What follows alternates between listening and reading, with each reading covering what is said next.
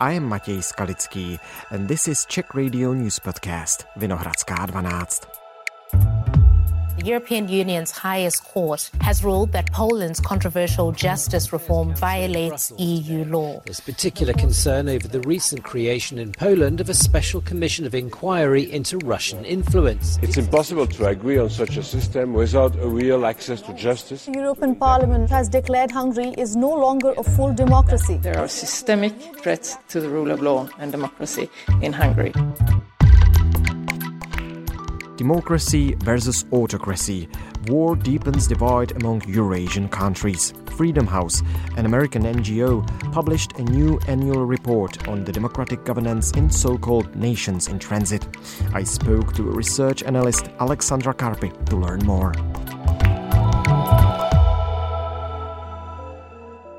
It's Sunday, July 16th. Hi, thank you very much for joining us on this podcast. Hi, Mate. Thanks so much for having me. So, Alexandra, you annually evaluate the level of democracy in several countries, from Central Europe to Central Asia. Apart from Ukraine, which country was affected the most by Russia's invasion of Ukraine? Yes, it's a great question. And Mate, I think you're right to start with Ukraine, which is, of course, bearing the brunt of Russia's authoritarian aggression. But I think we have to keep in mind that uh, the war has also had an impact on Russian democracy. Uh, Russia lost ground on five out of a possible seven thematic indicators that we use in our report. And this resulted in the largest ever decline in a single year in the history of our report. Mm. Um, and this was largely due to the regime's use of the war to justify intensified repression of dissent at home um, and the further capture of state institutions and the centralization of power. Now, I don't want to put everything on Russia, too. We also saw uh, Belarus with several declines as well as a sort of outpost for the authoritarian aggression, uh, of course, originating from the Kremlin. Um, but I also, unfortunately, have to highlight Hungary, which was our second worst score this year with the second worst decline after Russia. Um, and this was largely due to just a continued autocratic project by Prime Minister Viktor Orban um, through flawed parliamentary elections last spring, um, the further encroachment on civic space and judicial independence, um, which led to three out of a possible seven declines.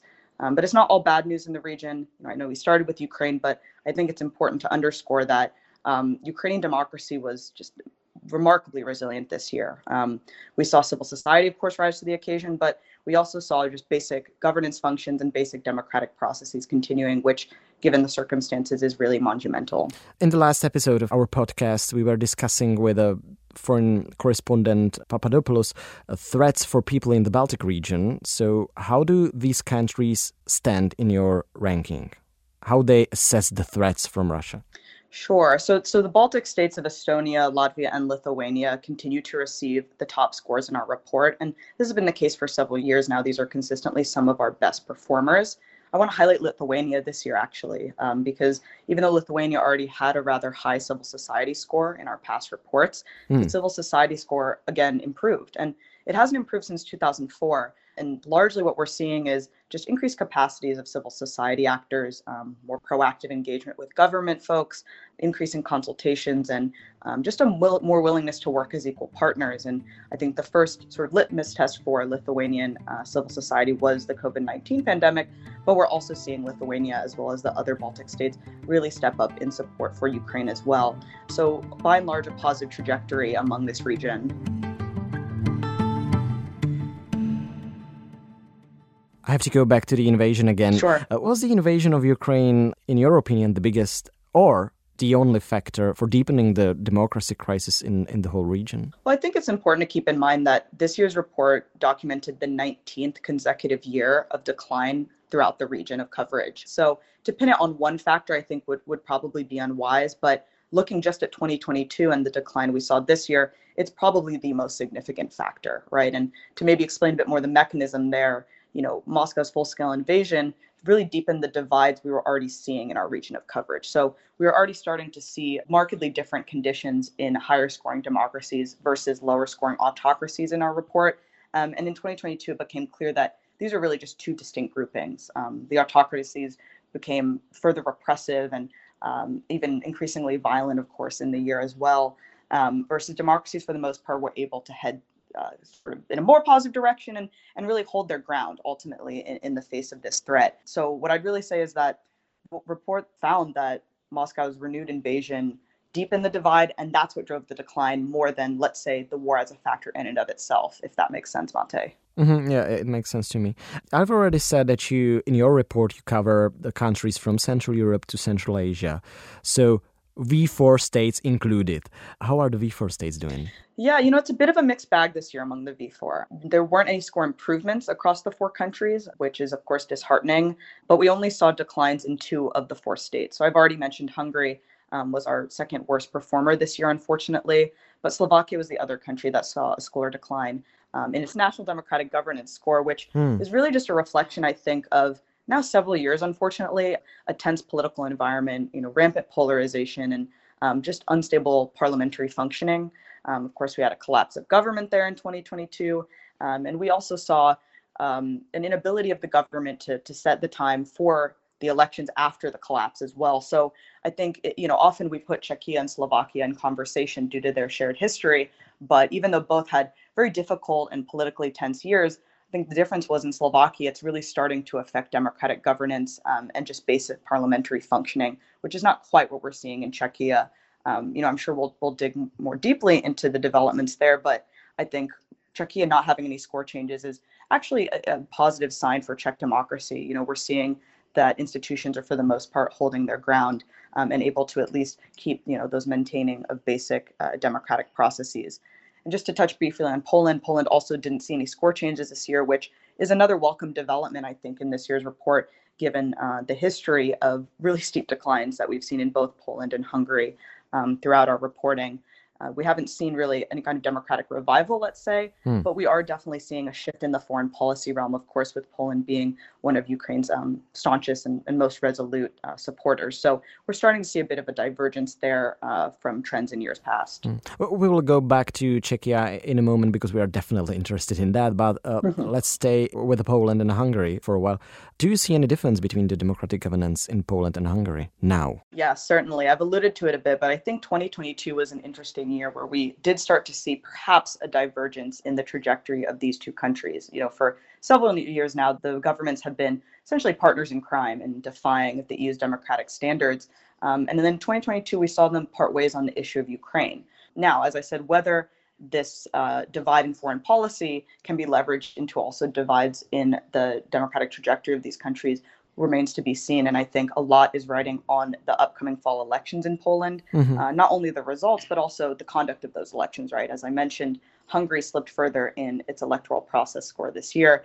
And, you know, of course, hoping that Poland doesn't follow suit and we continue to see them diverging from the standpoint of democratic performance. So we'll see Viktor Orban continues to stubbornly sit on this geopolitical fence between Brussels and Moscow, and what that's going to mean for the democratic performance of these two countries remains to be seen. By the way, Slovaks also waiting for the upcoming election in September. So do you think that those elections can change something? Yeah, you know, it's hard to speculate on the future in Slovakia. I think it's a country where observers are rightfully so increasingly raising alarm over developments there. As I mentioned, you know, we're starting to see just basic state functions collapse uh, increasingly, and the politicization of just basic state functioning and party relations is a worrying development. You know, I'd like to see that be upended and change in 2023, but a lot of that is going to depend on individual leaders and their parties, um, but also on you know Slovak civil society and and regular citizens going out to the polls and mobilizing in a way that's going to um, set the groundwork for the needed democratic reforms and uh, to hold the government accountable once it comes into office. So back to Czechia. In your report, you wrote that the people of Czechia made a clear decision in favor of democratic values by ushering populists out of office. End of quotation.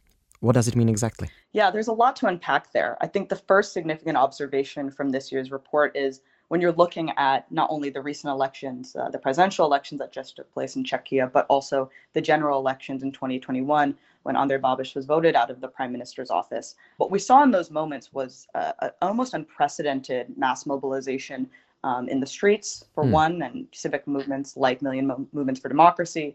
But we also saw record high or near record high voter turnout uh, in both elections. And, and this is significant, right? This means that Czech voters are looking for change and in those moments voted resoundingly uh, against the democratic erosion that had been facing Czechia for several years. So, you know, what we do know about the Babiš era is in addition to the divisive populist rhetoric that was coming out of his office and among his party and his affiliates, was that democratic institutions were steadily waning and declining, um, in particularly the media, the judiciary, um, other parts of the court system, and the prosecutorial services, right?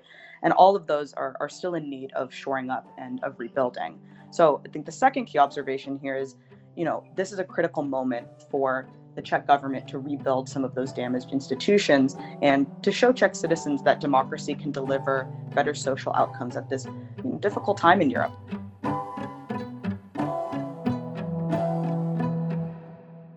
Alexandra, in this podcast, we are talking about and we are discussing your report called Nations in Transit. Why is it called like that? Yeah, it's a good question, and we, we get it every year. I know to, to many it can sound a little bit dated in the language. People often wonder can we still talk about these countries as if they're in transit, right? Um, I think we have to keep in mind the report was founded after the collapse of communism in those immediate, you know, early and mid 1990s years, where this was kind of the political science theory of the day, right? Everyone was talking about democratic transition. Will these states be able to transition to full fledged democracies? You know, how can private markets and, and free markets and um, new state and non-state institutions help in those transitions. And I think now, 30 years later, we can see that some of the assumptions in that theory uh, were maybe a, a, bit misguided or just didn't play out as we all expected. But I think when you look at the last 30 years and, and 2022 in particular, it's still clear and important to underscore that building and maintaining strong democratic institutions is going to be a constant struggle, right? It's not democracy isn't about one contest or one election. It's it's a long-term process for reform um, and so, with that in mind, I think all of the countries in our report are in transit in that sense. Can we be more specific in explaining how do you assess the level of democracy in the region or in the specific country? Sure. So, I guess to start by giving you a sense um, more in detail of our results this year, right? So, I mentioned this was our 19th consecutive year of decline. That's on the aggregate level, right? So, that's looking at the region as a whole. Um, and it just means that more countries saw declines in their democracy scores than improvements. Um, this year in particular, we saw 11 countries decline and only seven improve. But I think what's really important to keep in mind is, is the nuance here, right? Which is that, as I mentioned, it's really the authoritarian states that are driving this decline. So, to, to put it into numerical terms, we have eight consolidated authoritarian regimes in our reports. Six of those saw declines this year on at least one indicator. Um, and the other two were not able to decline any further because they've already reached the lowest possible scoring uh, on all of our indicators, which I can explain in, in just a minute. So, you know, that's what's really bringing the region on the aggregate level down for yet another year. Mm-hmm. When you take those eight countries, those authoritarian states, out of the equation, we actually saw an aggregate improvement, right? And this is a really important bright spot, I think, to highlight from the report is the EU on an aggregate level saw the smallest decline it's seen since 2010. So if I can characterize the level of democracy, certainly on an aggregate level, there's a decline and democratic performance has worsened. But democracies were able to hold steady for the most part, if not modestly improve and reform, which is a positive sign. As far as the scoring goes, it's uh, in a lot of ways a democratic process in and of itself. So we consult many country report authors, these are often locally based experts. We consult our panel of expert advisors that are internationally and regionally based. We also have a group of regional reviewers and peer reviewers, and also, of course, Freedom House's own in house experts. And together as a group, we have a series of discussion and provide numerical rating for each of the 29 countries in the report on seven different indicators. Um, I won't list all of them, but these range from you know media, corruption, national and local governance, um, to civil society.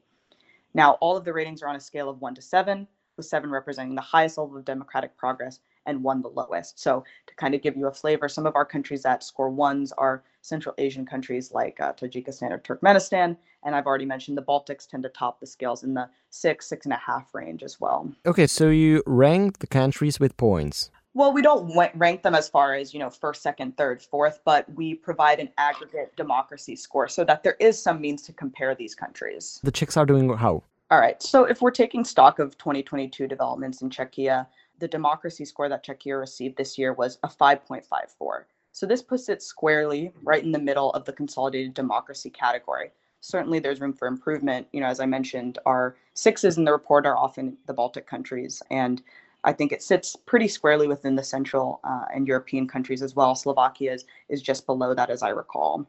Um, you've already mentioned that uh, we're seeing the 19th year of consecutive decline.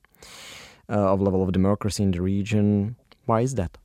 Yeah, as I've mentioned, a lot of the decline is being driven by developments in authoritarian states. Um, you know, we saw, unfortunately, the unrestrained use of state violence become um, really characteristic of that group of countries. And I'm not just thinking of Russia's renewed invasion, I'm also thinking of uh, the violent repression of civic protests in Central Asian countries, Azerbaijani excursions into Nagorno Karabakh.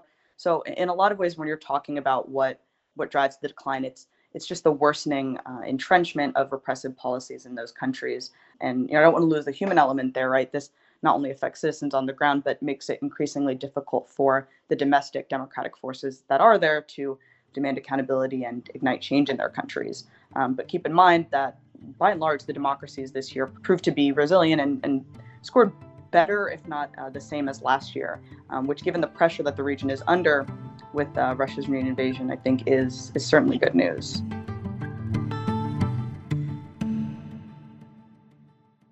And do you, as a Freedom House, give also any recommendations how to avoid any further decline in the countries that underwent the biggest decline in a year, let's say Hungary? Sure. So we offer a series of recommendations uh, for targeted to various audiences in different states in particular. We have recommendations for the US, the European Union, and democracies in general um, on ways that they can work together to roll back authoritarian gains and really revitalize democracy in this region. Um, the, the, most important recommendation from this year's report um, that I really want to put a fine point on is we need to continue doing everything in our power to help Ukraine win this war uh, and to help Ukraine win hmm. this war on its own terms. I think it's so critically important to many countries in this region for democracies to show that they are united, to show a message of resilience, and to show that deeper democratic uh, reforms and protected democratic institutions can offer protections and support to those that are most vulnerable and also deliver better social outcomes um, and are ultimately the path forward. So that's, I think, the most important recommendation at this point in time.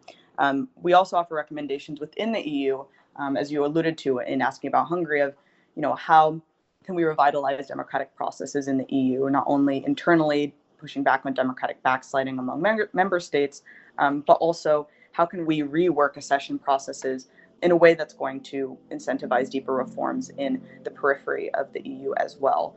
Um, and then finally, you know, we also have an entire list of reforms geared directly towards those autocratic states that are really driving the decline, um, namely supporting human rights defenders and um, fighting transnational repression there's sort of something for everybody, I would say, in the policy recommendations section. Um, in particular, we also have um, for European Union states um, really targeted recommendations on what is going to be the path forward in corruption, which tends to be a, a major issue in all of these countries, and shoring up uh, the rule of law as well, which I think are two issues in Czechia, for example, that are, are going to remain top of mind in 2023.